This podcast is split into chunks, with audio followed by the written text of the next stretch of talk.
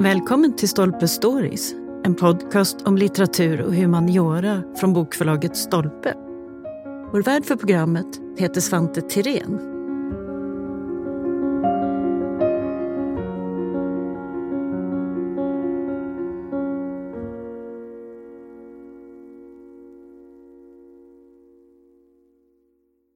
Engelsbergs bruk i Västmanland utnämndes till världsarv av Unesco 1993. Det var bland annat den unika blandningen av byggnader på bruket som lyftes fram i motiveringen. På Engelsberg kan man följa järntillverkningens olika delar, från råmalm till färdigt stångjärn. Men hur läser man sådana här gamla byggnader? Och kan man via husen få syn på människorna? Det ska vi fråga författaren och vetenskapsjournalisten Nils-Johan Kärnlund, aktuell med en ny bok om brukens långa historia. Ja, välkommen hit Nils-Johan. Tack så mycket. Det blir ju ofta väldigt teknikhistoriskt på bruken. Så här mycket stångjärn gjorde man och si och så. Men vad mer för kunskap finns det i en bruksmiljö? Ja, bruken speglar ju egentligen hela samhällsutvecklingen. Och det blir ofta tekniktungt som du är inne på. Men bruken är mycket av, av människorna som bodde där naturligtvis. De berättar om vardagsliv, om sedvänjor, om folktro de berättar om konst och kulturhistoria på många sätt och vis. Arkitekturhistoria. Vi kan följa olika epoker i bebyggelsen och dess utveckling. Och eh, det finns väl också en mentalitetshistoria och idéhistoria runt bruken. Så att bruksmiljöerna har väldigt mycket att berätta om man vill se och upptäcka den historien. Utöver det rent tekniska? Utöver teknikhistorien som ju är själva grunden för varför finns den här industrin och, och hur kunde så mycket järn produceras och varifrån kom råvaran och så vidare. Det, det är klart att det är en grund, men sen berättar de allt det här andra mm. också. Man talar om det här med bruksarkitektur. Man kan se på en skylt att det här är ett mycket framstående exempel på bruksarkitektur och så vidare. Men bruk består av massor av olika typer av byggnader från olika tidsepoker, olika funktioner. Finns det en bruksarkitektur? Ja, det gör det nog kanske på ett sätt och på ett sätt inte. Det blir ett sånt där eh, tvetydigt svar här. För att eh, bruken är väldigt olika till sin karaktär. Vi har de här i Sverige magnifika mönstersamhällena eller idealsamhällena som byggdes upp. Exempel på det är ju vallonbruken i Uppland, Lövstabruk, Forsmark, Gimo och många fler som byggdes upp som, nästan som ett idealsamhälle med snörräta rader av identiska bruksarbetarbostäder där industribyggnaderna är varsamt infogade i en liknande arkitektur och där herrgård och eh, ofta en vacker trädgård och park ligger lite vid sidan av Bruksgatan och utstrålar på något sätt verkligen pondus och makt och brukspatronens Allt är symmetriskt och perfekt och allt är idealiskt. Ja, allt är symmetriskt och perfekt och, och, och på så sätt idealiskt. Och också ett tecken på att det var ganska stora samhällen. De där största brukssamhällena i Uppland hade uppemot 700-800 invånare på 1700-talet, vilket ju innebar att de var i den tiden Sverige nästan som städer i storlek. Så att vi har ju de typerna av bruk med, med enastående arkitektur. Men sen har vi också de mindre bruken där bebyggelsen ligger lite utstrött i, i landskapet. Eh, en arbetarbostad som ett litet torp någonstans i en skogsglänta. Vi har smedjan som hukar nere mot ån, det strömmande vattnet. Vi har en lite mindre kanske, men fortfarande ändå upphöjd herrgård på en kulle eller en, ofta en upphöjd plats ändå. Mm. Och är visuellt tydlig för, för besökaren. Men att det är lite mer rörigt och om och på och tillbyggt? Och... Ja, man märker att här, här fanns det kanske inte ekonomi att göra det där idealsamhället, eller det fanns inte heller intentioner, men det kanske ofta var, var ekonomin som saknades. För att att skapa det här idealsamhället det krävde kanske ändå att man hade råd att omforma landskapet, att man hade råd att spränga bort eller gräva bort olika höjdskillnader, att forma och tukta landskapet till det här idealiska samhället. För det är inte alltid som bruken kunde ligga ute på en, en platt åker till exempel. åkermarken var ju så värdefull så den ville man också reservera för jordbruket. Så det här betyder att de här idealsamhällena, de har det legat mycket kapital bakom för att skapa. Men sen har det legat mycket pengar också bakom de här mindre och lite mer anspråkslösa bruksmiljöerna. Men att då säga att det finns en bruksarkitektur, det blir ju svårt. Utan den varierar och den finns kanske också kopplad naturligtvis till respektive epok när bruket har tillkommit och när det har byggts på och byggts ut. Så man kan säga att bruksarkitektur, det finns ju inte en enskild stil eller enskilt uttryck utan det är ju ett, ett samlingsbegrepp. Det är ett samlingsbegrepp. Sen tror jag att många förknippar ändå bruksarkitekturen med den här blomstringsepoken under 1700-talet, att det var den klassiska bruksepoken och därför ser vi framför oss en ljus herrgårdsbyggnad i grått eller vitt eller ljusgrått som reser sig i en eh, ensemble av, av flygelbyggnader och kanske mm, en, en, en närliggande, lite mer symmetrisk trädgård. Och sen så ser vi någonstans på området en liten bruksgata med några bruksarbetarbostäder. Ofta från början omålade hus men sen så blev de rödfärgade med tiden. Och den där kombinationen av de här rödfärgade, timrade, ibland hus med panel som ligger inbäddade i en lummig grönska. Det är på något sätt en sinnebild för oss när vi ser den här bruksmiljön framför lite oss. Lite Skansen-versionen på något sätt? Ja, det kan man ju säga på sitt sätt och eh, ja, det stämmer ju också. faktiskt då. Eh, så att bruken är ju väldigt varierande och skiftande, eh, de här olika miljöerna. Mm. Men de är alltid fascinerande var för sig och det är därför som brukens lokala historia, de, de fångar ju naturligtvis både de människor som bor i trakten och när man besöker ett bruk så blir man ändå nyfiken. Vad, vad berättar just de här husen och de här miljön om, om människorna som har levat här? Men om vi tar då Engelsbergs bruk som exempel, för det är ju det bruk i Sverige som har blivit just världsarv, det högsta skyddet som en sån här miljö kan få då, för att det är så kulturhistoriskt värdefullt. Vad är det för slags plats? Det är ett 50-tal byggnader va, totalt? Mm, det är ett stort antal byggnader och eh, Engelsbergs bruk är ju naturligtvis som världsarv då förstår vi säkert att, att det är en av de finaste bruksmiljöerna vi har. Och vi ska komma in lite mer på då varför. Men för det första ska det ju placeras, och det ligger ju då i Västmanland, nära Fagersta och Norberg. Det ligger i en socken som heter Västervåla. Och eh, det hör hemma i en trakt som har väldigt långa rötter inom järnhanteringen. Man kan se att vid sjön Åmänningen, inte långt från dagens bruksmiljö, där finns det spår av järnugnar från folkvandringstid, alltså 400-talet, 500-talet. Långt vi, tillbaka i tiden. Långt tillbaka. Ja. Så det finns en väldig kontinuitet och i Norberg finns ju gruvorna, gruvdriften, den första gruvdriften under medeltiden. Där finns den äldsta hyttan som är dokumenterad i världen kan man säga, Lapphyttan. Och det är inte heller långt från Engelsberg. Och den första hyttan i Engelsberg kom troligen till under 1300-talet. Första halvan av 1300-talet faktiskt. Så på det viset så är det ju en plats med en lång historia av järnhantering. Det ligger inbäddad i en natur som nästan är lite norrländsk. Här möter vi höjdskillnaderna på allvar. Vi får lite av ett bergslandskap, ett sjörikt landskap. Mm. Enorma skogar. Enorma skogar och ännu mer skogar idag eftersom mycket av den tidigare jordbruksmarken har ju kanske under 1900-talet blivit skogsmark istället man får tänka sig kanske ett lite öppnare landskap om man går tillbaka i tiden. Men själva bruksmiljön, om vi säger en klassisk bruksmiljö, där finns hytta, smedja, bruksherrgård, arbetarbostäder. Det verkligen tillhör den här klassiska bruksepoken och de äldsta byggnaderna är från slutet av 1600-talet. Det var då som Engelsberg också blev ett järnbruk. Tidigare så var det framförallt hyttan och det var bergsmän som bedrev sin tillverkning där av tackjärn och ett enklare smide. Men under slutet på 1600-talet så kommer eh, mer kapitalstarka personer in i den här trakten och börjar köpa upp mark och anlägger då det som kommer att bli ett modernt järnbruk. Och det, det man ser egentligen idag är väl den grundstrukturen som växer fram då? Den grundstrukturen växer fram vid den här tiden och det är ju längs ett vattendrag, en å, som rinner då mellan sjön Snyten och sjön Åmänningen. Så det är ju viktigt att det finns vattenkraften vid ett järnbruk för att med vattenkraft så drivs vattenhjulen som i sin tur är viktiga för både hyttan och smedjan naturligtvis och andra verksamheter som man hade. Man hade ju ofta en kvarn och kanske ett litet sågverk och andra saker. Så att Engelsberg tar klivet in i järnbruksepoken i slutet av 1600-talet och sen under 1700-talet så blir bruket ett av de modernaste och största järnbruken i Bergslagen. Och från den tiden så finns också den här fysiska bruksmiljön och en del av strukturen eh, bevarad. Vilket naturligtvis är det som idag gör oss så intresserade av Engelsberg. Här finns så pass tidiga spår.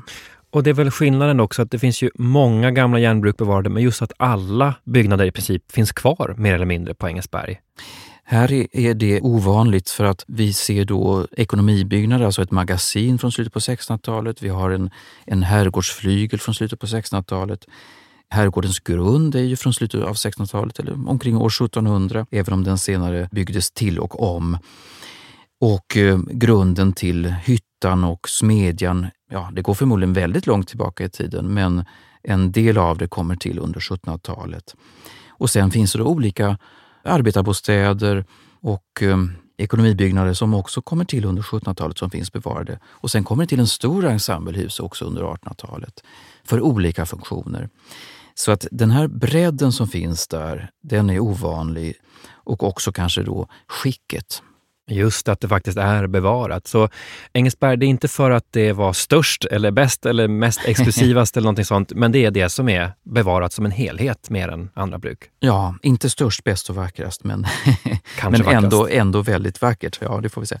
Eh, det blir väldigt, väldigt eh, personligt och själv är jag mycket förtjust i, i, i den här miljön. Att, att den har Även om den kanske då inte ligger så strikt symmetriskt och den har det där idealsamhället över sig så formar den ändå en väldigt stark karaktär faktiskt av, av tydlighet och man förstår de olika byggnadernas funktion och placering. Den har inte kommit till av en slump. Det vore ju fel att säga så, att det är ett myller utan någon sorts ordning, utan det fanns naturligtvis en, en tanke bakom byggnadernas placering. Men det är mer organiskt framvuxet och tillagt eftersom? Ja, det är tillagt eftersom. Också beroende på att ägarna av bruket under olika epoker, de har inte haft eh, till sitt förfogande det kapital som kanske hade gjort bruksmiljön annorlunda och låt säga mer idealisk enligt olika mönster som fanns. Mm. Låt oss komma in på människorna bakom allt detta. Det finns ju två ägarfamiljer som mer än något annat förknippas med just Engelsberg. Den första av dem är ju släkten Söderhjelm som ägde Engelsberg på 1700-talet och den andra är familjen Tim på 1800-talet. Men om vi börjar med Söderhjälmarna, vilka var de? Ja, det är ju en, en adelsfamilj och en militär och ämbetsmannafamilj kan man säga som har fantastiska släktnätverk och det är ett myller av, av, av släkttrådar att reda ut. Men, men de, de är och blir ingifta och släkt med många av bruksägarna i södra Dalarna och i Västmanland vid den här tiden under 1700-talet. Och eh, Ofta var det ju så att familjer kunde börja samla på sig då bruksegendomar. Man, det var också ett sätt att expandera verksamheten. På 1700-talet fanns det en, eh, olika regler som gjorde att man kunde inte expandera sin industri hur mycket som helst. Det fanns ett produktionstak. Så ett sätt var ju då kanske att förvärva olika industrier, fler smedjor och köpa in fler hyttor och på så sätt försöka bygga ut sitt företag. Och det gjorde att familjen Söderholm kom att eh, äga många olika bruk där Engelsberg allt mer kanske blev en, en juvel på något sätt i detta imperium som tog form. Ett stort nätverk av olika bruk och släktförbindelser och även andra företag och verksamheter som ingår. Ja, och dessutom naturligtvis med många barn som i sin tur så småningom skulle ha sin beskärda del av arvet och det gjorde ju också att det var viktigt att på något sätt försöka expandera och bygga ut verksamheten. För att eh, så småningom så blev det många ägarandelar i de här bruken och det blev snåriga ägarförhållanden och kanske till slut inte så lätt att driva eh, dessa industrier. Så familjen Söderhjelm kom så småningom att råka ut för att det blev väldigt många delägare. Och eh, naturligtvis försökte då man genom testamente förordna så att det skulle bli ett tydligare mm. uppdelat ägande också av de här bruken. Men vad levde man för liv på Engelsberg då? Var det ett ganska så att säga, provinsiellt liv eller levde man ungefär som i en fin adelsfamilj i Stockholm? Alltså, hur såg tillvaron ut för? Ja, vi får nog säga att det var med tiden allt flottare livsföring på Engelsberg. Det kan vi se till exempel när herrgården efter en mindre brand byggs upp igen på 1740-talet eller omkring 1750. Att den får då en eh, högreståndsmässig karaktär med eh, två våningar, med eh, vackra väggmålningar med fina tapeter och, och en, en tjusig inredning både när det gäller möbler och andra inventarier. Det kan man ju läsa långa listor i bouppteckningar som är fascinerande läsning från den här tiden. Och förstå att, att det levdes ett rätt så glansfullt liv. Man kunde dyka upp stora banketter och, och ha stora fester på Engelsberg. Och eh, för brukspatronerna på den här tiden så gällde det förstås också att kunna ha ett representativt liv. Man skulle kunna ställa upp med stora bjudkalas. Och särskilt vissa tider på året, till exempel vid jul, så var det ju ständiga kalas. Man reste och färdades mellan bruken och ordnade baler och bjudningar. Så representation, det var en väldigt viktig del av det här? Det får man nog tänka sig och det skilde sig kanske egentligen inte så dramatiskt från det liv som kunde då levas inne i Stockholm. Egentligen rutades året in av många mm. festligheter. Så det karaktäriserar verkligen eh, livet på Engelsberg, kan man tänka sig, vid den här tiden under 1700-talet. Om Söderhjälmarna och ägarfamiljerna finns det ju väldigt mycket brev och dokumentation och som sa bouppteckningar och så. Men hur mycket vet man då om de anställda vid bruken? Personal, pigor, smeder? Finns det spår av dem i arkiv och annat?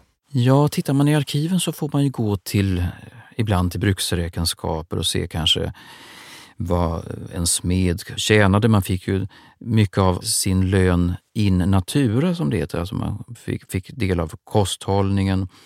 Man kanske fick eh, ja, fri bostad uppläts och, och eh, ett litet jordbruk hörde till eh, i vissa fall som man själv skötte om och sådär. Så det var ju många av den typen av förmåner som ingick och där kan man följa ibland i bruksräkenskaper hur det såg ut. Och det växlar naturligtvis vad som finns bevarat. För Engelsberg så finns från slutet av 1700-talet en del bevarat och sen under 1800-talet när det gäller de anställda. Men så finns det naturligtvis luckor när det gäller äldre tid. Å andra sidan kan man då titta på andra bruk och jämföra för att förhållandena skilde sig kanske inte så dramatiskt mellan olika svenska järnbruk trots allt. Utan det såg delvis likartat ut, förhållandena för de anställda och de villkor som gällde. Så även om man inte i detalj kan gå in lika mycket på deras personliga liv, så konturerna kan man ändå Man kan se. få konturerna och man kan också sen i kyrkoböcker se kanske ibland minnesrunor över personer i socknen och en del av dem var ju anställda vid bruket. Då kan man få en viss uppfattning också om levnadsbanan för kanske en smed som kunde flytta mellan olika bruk innan det till slut blev Engelsberg kanske då som blev den fasta punkten. Eh, människor flyttade lite mer än vad vi tänker oss. Men sen finns också exempel på trotjänare som i generationer kom att tillhöra samma bruk. Eh, smedsläkter i uppemot sju, åtta generationer berättas om från Uppland.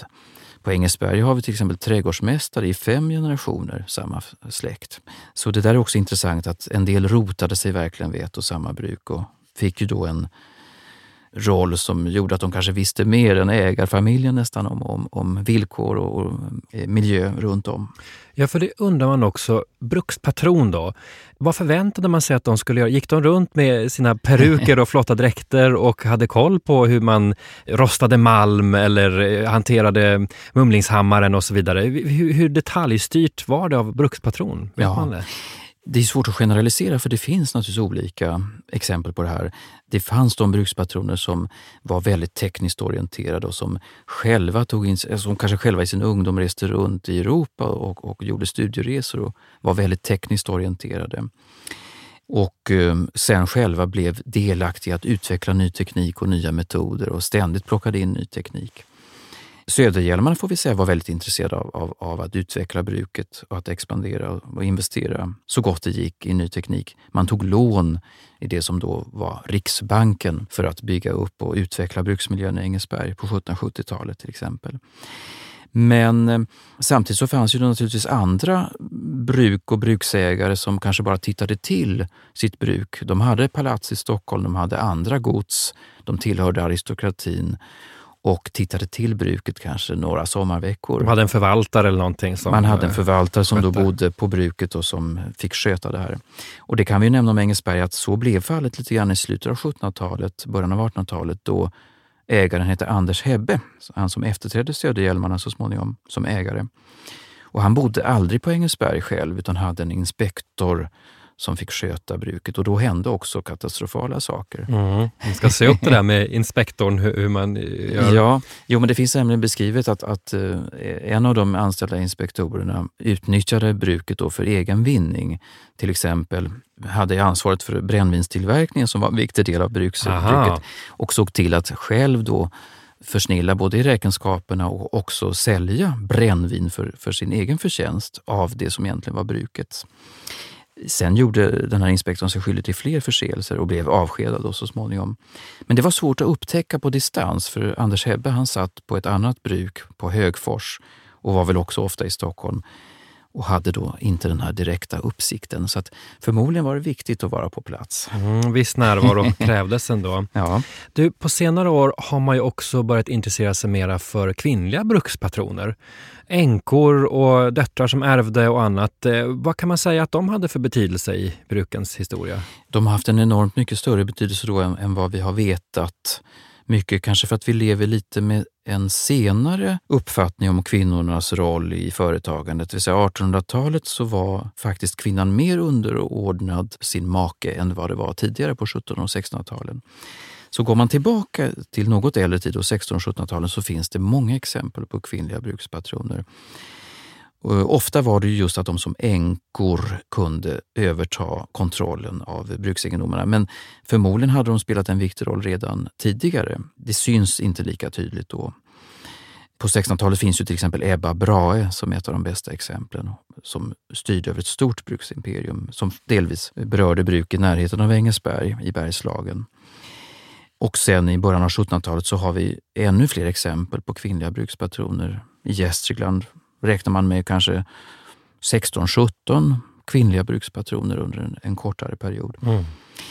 Eh, och även Engelsberg kom faktiskt under några år att styras av kvinnliga brukspatroner som änkor. Och eh, om de var annorlunda som husbonde så att säga, och patriark, det kan vi inte direkt heller generalisera om. Men, men att kvinnorna har spelat en stor roll i företagandet, det blir tydligt. Mm. Och det är och, något som man nu har lärt sig mer om på senare år helt enkelt? Man har lärt sig mer och, och, man har kunnat se att eh, på Hargs bruk till exempel, där finns en intressant studie om ett nätverk av kvinnliga brukspatroner som hade ska vi säga, speciella tidningar eller underrättelser. Det fanns ju inte nyhetstidningar ännu riktigt, utan man fick anlita på privat väg nyhetsförmedling för att till exempel få veta vad händer i Ryssland, den stora fienden i öster där det också fanns en utveckling av järnproduktionen. Vad händer nere på kontinenten? Vad händer i England? Hur ser marknaden ut? Då anlitade man, låt säga nyhetskorrespondenter som skrev som privata mm. tidningar. Eh, och detta finns exempel på just i kvinnliga brukspatroner. Man kan ju tänka att både män och kvinnor var duktiga på att skapa nätverk, men kvinnorna hade också ett stort nätverk som var betydelsefullt. I och även när mannen styrde så behövdes det ju en hustru för att hålla ordning på det hela. Och... Ja, man kan ju aldrig säga det att kvinnorna inte spelade en stor roll i själva bruket, för det bestod ju också av, utöver de stora järnaffärerna, så bestod det av hushållet som var stort och viktigt eh, med många anställda och av lantbruket och av utvecklingen av, av just bebyggelsen, parkerna, trädgårdarna. Det var många exempel på kvinnor som spelade en stor roll där. Söderfors bruk är ju kanske ett bra exempel också med familjen Grill, där båda makarna och inte minst Anna Johanna Grill spelade en stor roll för utvecklingen av själva bruksmiljön och reste själv i England och tog intryck av de engelska landskapsparkerna till exempel. Mm. Impulser som hon tog med sig tillbaka till Sverige och till Söderfors bruk vid Dalälven. Så ju mer vi tittar på material och ju mer vi kanske tittar mer fördomsfritt på äldre tid så kan vi ju se också kvinnornas roll i brukshistorien. Det trädde fram en mycket mer spännande historia. Det gör det verkligen. På 1800-talet då hamnar Engelsberg i familjen Tims händer, delvis via en släktkoppling. Eh, vilka är de? Ja, timmarna är ju en borgerlig släkt kan vi säga. De är inte adliga då som Söderhjälmarna och det kanske också är ett tecken i tiden att under 1800-talet så blir fler och fler bruk ägda och också framdrivna av vad ska jag säga, den bildade borgerskapet på något sätt. Dit hör ju till exempel släkter också som Geijer. Vi har ju Erik Gustaf Geijer som var också känd skald och historiker. Och det fanns andra. Så här finns det exempel på en sorts eh, borgerskap som tar över och Eh, driver bruk, inför ny teknik, nya metoder och eh, också vill ta en större plats kanske politiskt. Så småningom så leder ju det fram till att hela det svenska politiska systemet i mitten av 1800-talet förändras och den gamla ståndsriksdagen avskaffas och den nya tvåkammarriksdagen införs. Och vi får också näringsfrihet i mm. mitten av 1800-talet. Och ofta är det brukspatroner som går i bräschen för den där politiska utvecklingen. Så timmarna är med i den här förändringsprocessen. De är en, en ny typ av bruksägare? De är en ny typ av bruksägare som hör till det här skedet. Och eh, Sen har de, som många av, av bruksägarna, också utländska rötter. Det här är också från början en tysk släkt till exempel. Och det, det var inte alldeles ovanligt att det fanns Eh, köpmannafamiljer som en gång hade flyttat in till Sverige, kanske till Stockholm redan på 1600-talet eller början av 1700-talet, som kom att få stora intressen i bruksnäringen med tiden. Så att eh, redan under 1700-talet hade släkten Tim blivit involverad i brukshantering och eh, kom då över Engelsberg via arv kan man säga 1828 och kom att bli en epok på Engelsberg som spelade en stor roll för bruksmiljön också, för bebyggelsen och för det vi idag ser på Engelsberg under några generationer så eh, var det timmarna som formade bruket kan man säga. Ja, det Engelsberg vi ser idag, det har bär ganska mycket timmarnas prägel. Ja, egentligen är det ju faktiskt mest 1800-talet vi ser trots allt, även om vi har spåren av 1700-talet och 1600-talet. Och mycket hänger det samman med att också hus rustades upp och moderniserades och förändrades under 1800-talet just av familjen Tim i olika skeden. Det fanns ju från början en väldig optimism märker man. Det gjordes stora moderniseringar och upprustningar direkt när timmarna tog över. Gabriel Kasper Tim då på 1830-talet och 1840-talet moderniserade herrgården och byggde nytt orangeri och, och utvecklade stora delar av bruksmiljön, byggde nya arbetarbostäder och smedsbostäder och införde successivt ny teknik. Och då gick exporten från Engelsberg till Nordamerika. Mm. Så att eh, järnet från Engelsberg bidrog till att bygga upp nya städer och industrialiseringen i, i dagens USA. Eh, framförallt kanske i New England-området. Lång, långväga kontakter. Det var långväga kontakter och också en ny marknad för Sverige eftersom England höll på att tillverka mer och mer av sitt eget järn och då blev Nordamerika en ny viktig marknad vilket Engelsberg nappade på tidigt. Om man jämför med 1700-talet då, familjen Söderhjelm de levde ett, ett ganska ståndsmässigt då, adelsliv helt enkelt i herrgården. Men familjen Tim då, borgerlig släkt, hur ser deras vardag ut på bruket? Ja, den innehåller ju också stora kalas och bjudningar och baler och mycket av det livet förstås. Men, men samtidigt så ser man kanske en annan sorts eh, vardagligt nit som handlar mycket om att vara ute i, i industrin, att själv vara med och införa ny teknik och, och, och nya metoder. Självklart jakt och fiske och den typen av sysselsättningar hör ju också till en brukspatrons nöjen. Men det finns också ett, kanske ett nyttotänkande att se på skogen, till exempel skogsbruket börjar bli en viktig del av, av järnbruken. Man har ju behovet att stå på flera ben kanske.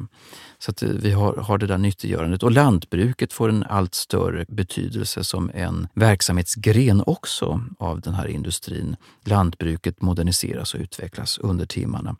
Så det betyder naturligtvis att de här ägarna kanske är mycket mer målmedvetna, mer professionella, mer inriktade på att eh, skapa en, en stark utveckling. Och det betyder mer arbete och mindre tid för de här stora festligheterna på sitt sätt. Så lite mindre salongsliv och mera ute i fält, ute i verksamheten? Ja, så kan man nog se det på sitt sätt. Samtidigt så finns också det här livet som innehåller festligheter och nöjen. Och man gjorde under året alltid vissa resor. Stockholm besöktes kanske tre gånger om året i regelbundna perioder. Då tog man gärna in hos släktingar och man umgicks och kanske gick på teater, på konserter och, och eh, tog del av huvudstadens nöjen. Man besökte värdshus som Blå porten och roade sig på olika sätt. Så det fanns ändå tid för nöje det trots fanns allt? tid för nöjen och det fanns också kanske tid för den typen av resor mer och mer. Kurorter besöktes eh, och eh, Också studieresor gjordes runt om i Bergslagen. Man hade då det här nätverket av, av brukspatroner som man gärna besökte och kanske fick höra om nyheter, tekniska och eh, andra innovationer som fanns på modet.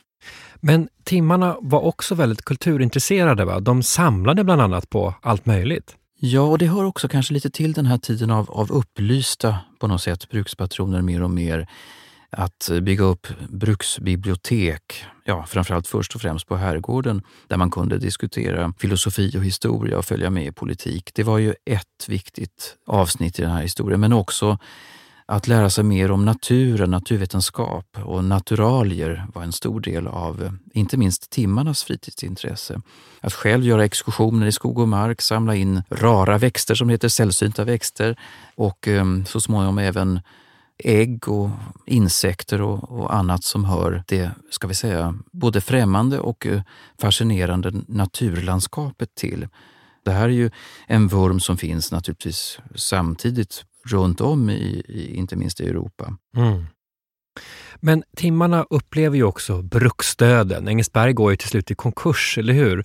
Vad händer med livet på herrgården då? Ja, det får man väl förstå att det, det, finns eh, på ett sätt en katastrof i det här att, att, att, gå i konkurs och att förlora en del av bruket. Man tvingas sälja av en del av, av bruket och behåller då ett hjärta av miljön med herrgården och lantbruket och delar av smedjan och hyttan. Men det betyder förstås att man egentligen borde ha ändrat sin livsföring. Men jag tror att trots allt så finns det vissa krav och pretensioner så att man eh, även efter konkursen, ja, omkring 1869-1870, så fortsätter man att vilja förädla och utveckla miljön. Om det ska vara nya tapeter i herrgården så beställs det ändå. Eh, om det ska vara en ny trädgård enligt det senaste modet så låter man en trädgårdsarkitekt ta fram nya planer för det och så vidare. Så att den här krisinsikten kanske inte helt fanns utan man levde ändå lite som man alltid hade gjort. Man upprätthöll ändå någon slags standard? Ja, man upprätthöll och kanske försökte hitta nya sätt att uh, tjäna pengar. För att om nu järnhanteringen gick mot sitt slut, vilket det gjorde på Engelsberg under slutet av 1800-talet, så kunde man kanske hitta nya sätt. Och det är ganska fascinerande att se att i närheten så finns Oljeön som det kallas. Där byggdes ett oljeraffinaderi alltså i inlandet, långt tycker man från alla marknader och, och eh, råoljan som måste hämtas ända från Nordamerika till det här raffinaderiet. Men Engelsberg ligger ju väldigt bra till när det gäller kommunikationer. Man fick tidigt järnväg där timmarna var med och, och också utvecklade järnväg på 1850-talet redan. Det fanns Strömsholms kanal som också gjorde att man hade en nära förbindelse till övriga Mälaren och till Stockholm. Och det gjorde att Engelsberg låg väl till och det var också kanske en förklaring till att ett oljeraffinaderi kunde byggas på Oljeön som den kallas. Och där var också Tim en av investerarna. Och så småningom investerade man i andra näringar också i, i grannskapet som ett sätt att balansera och försöka då få Engelsberg att leva vidare. Och hur ser det ut med arbetarna på den här tiden? Är det större omsättning på folk eller hur ser det ut? Egentligen är det inte så stor omsättning vid den här tiden under andra halvan av 1800-talet. Men det är väl sen i början av 1900-talet när man då får bruket delvis utarrenderat och um, det så småningom kommer till nya verksamheter, då är det ett väldigt stor omsättning av människor. Och hela Engelsberg, hela området, blir ett stationssamhälle också i närheten där järnvägen spelar en stor roll och befolkningen ökar mycket utanför bruks, själva bruksområdet. Så då är det inte de här obrutna leden av smedsläkter som generation nej, efter nej, generation? Inte. det, det är en stort inflöde och stor omsättning av människor. Och eh, den moderna tiden kommer in i Engelsberg på allvar samtidigt alltså som den här gamla bruksepoken då har tynat bort.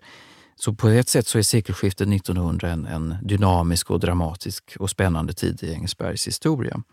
Och eh, den följer då timmarna med i, men familjen eh, kanske står inför en ganska oviss framtid om vi tittar just på nyåret 1900. Mycket av det gamla var då förlorat och frågan var hur man skulle kunna klara omställningen till en ny tidsepok. Mm. Man tänker familjen Tim, det är den familj som har Engelsberg under sitt avslutande skede som fungerande bruk. Eh, 1916 säljs det då till generalkonsul Axel Axelsson Jonsson och eh, sedan dess har det ju bevarats mera som ett museum, även om det har gjorts några försök där i början kring att eh, driva industrin vidare. Men just att Engelsberg är så väl bevarat, är det bland annat på grund av att det inte gick så bra under den timska tiden? Ja, på sätt och vis kan man ju säga det att det kunde nog ha spolierats i och för sig ändå, men, men just att det inte gick så bra och att en del av eh, anläggningen tidigt lämnades lite åt sitt öde kan ju förklara att det bevarades. En annan förklaring är i och för sig också att delar av Engelsberg utgjorde ett fideikommiss som det heter. Och det betyder att det här var ett arv som man inte kunde skingra utan det skulle gå vidare till arvtagaren eh, av fideikommisset, eller efterträdaren av fideikommisset ska vi kalla det. Och det gjorde att miljön också kunde bevaras intakt. Just den delen av bruket kunde man inte dela upp och stycka av på olika sätt. Och sen då när generalkonsul Axel Axelson Jonsson på 1910-talet förvärvar Engelsberg så är det på något sätt den här genuina miljön som står. Delvis som ett fruset minne av det förgångna på något sätt. Och eh, förmodligen så ansåg generalkonsuln att den här miljön var bevarandevärd redan på, eh, när han fick se den första gången. Att det här var en, lite av ett, ett trollsk stämning över bruket. Det ligger ju vackert invid den här ån som rinner då från sjön Snyten och den gamla mulltimmerhyttan och smedjan var karaktäristiska byggnadsverk som hade en, en på något sätt sägenomsusad historia runt sig. Han förstod redan då att det här var ett industriminne helt enkelt. Ja, som industriminne så tror jag att eh, generalkonsuln verkligen såg det som bevarandevärt. Och samtidigt så försökte han också blåsa liv då i, i orten och bruket genom att, att göra nya investeringar i helt nya byggnader som inte störde egentligen den gamla miljön så mycket. De lades lite på sidan om. Och eh, med tiden så blev de investerarna ändå kanske inte så framgångsrika som man hade hoppats men ändå medvetenheten om bruksmiljöns betydelse den fortsatte nog att växa sig starkare. Och eh, redan runt 1930 så görs det ganska genomgripande upprustningar och renoveringar av, av just framförallt de industrihistoriska byggnaderna i Engelsberg. Och det är ju generalkonsuls förtjänst och hans personliga intresse för bergsbruket. Han, han tog ju vård om många olika miljöer. Sala silvergruva är ett annat exempel och det finns flera. Så att Engelsberg var inte hans enda miljö men det kanske var hans ögonsten Eh, får vi nog säga under perioder i alla fall. Ja, och helt ensam var han ju inte, för det verkar som att många av de här gamla bevarade bruksmiljöerna, de var fantasieggande. Konstnärer tog sig till Engelsberg, fanns där en period. Eh, Ferdinand Boberg, arkitekten, reste runt hela Sverige och eh, tecknade av bland annat gamla bruk och industriminnen. Vilken betydelse har de här bruksmiljöerna haft för vår liksom bild av det gamla Sverige? Ja, den formas ju väldigt mycket under nationalromantisk epok, bilden av det gamla Sverige. Och det är ju just den här perioden då bruken då har tynat bort och då man också gör de här insatserna för att försöka rädda bruksmiljöer. Då blir ju bruken verkligen en symbol för svensk framgång och svenskt välstånd och eh, svensk gammal kultur på något sätt. Och genom att de dokumenteras av personer som Ferdinand Boberg, han gjorde fantastiska akvareller och teckningar och skisser i blyerts, så sprids ju bilden av, av bruket på det sättet. Men också många andra konstnärer, många författare är intresserade, många diktare är intresserade av de gamla bruken och skildrar detta i ord. Dessutom inte bara i bild. Då. Erik Axel Karlfeldt är förstås ett sånt namn och det finns andra som låter bruksepoken komma till liv i sin konst och sin litteratur. Så det här har förmodligen fått en stor betydelse. Och sen när filmen kommer, då görs ju gärna dokumentärer på, och journaler på 1930 och 40-talen om, om de gamla bruken. Prins Wilhelm till exempel, han besökte Engelsberg och spelade in scener från den gamla smedjan där också generalkonsuln lät de gamla smederna som fanns kvar demonstrera smide inför filmkamerorna men också varje år, varje sommar vid en speciell fest som, som generalkonsuln höll.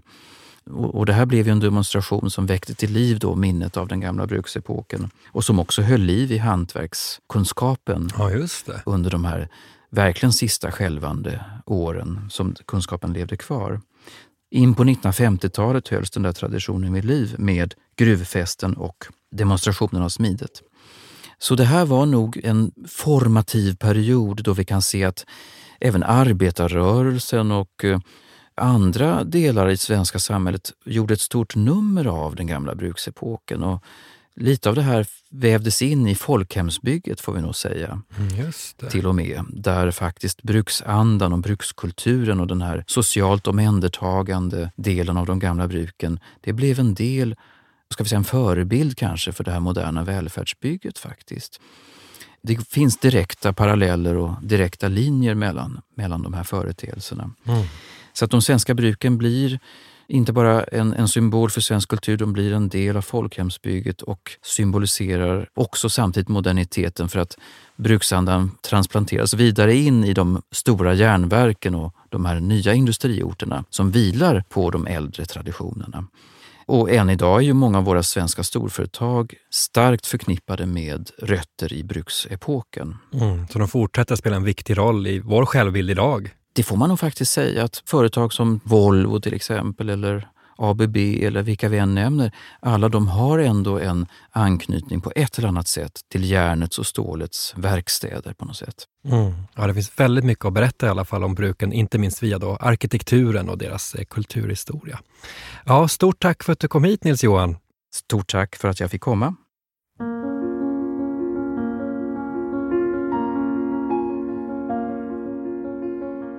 Tack för att du har lyssnat på Stolpe Stories. Missa inte att du som lyssnar har 20% rabatt på bokförlaget Stolpes titlar hos Bokus.com. Aktivera rabatten genom att ange koden STOLPE20. Och för att lyssna på fler avsnitt, följ oss där poddar finns och på sociala medier.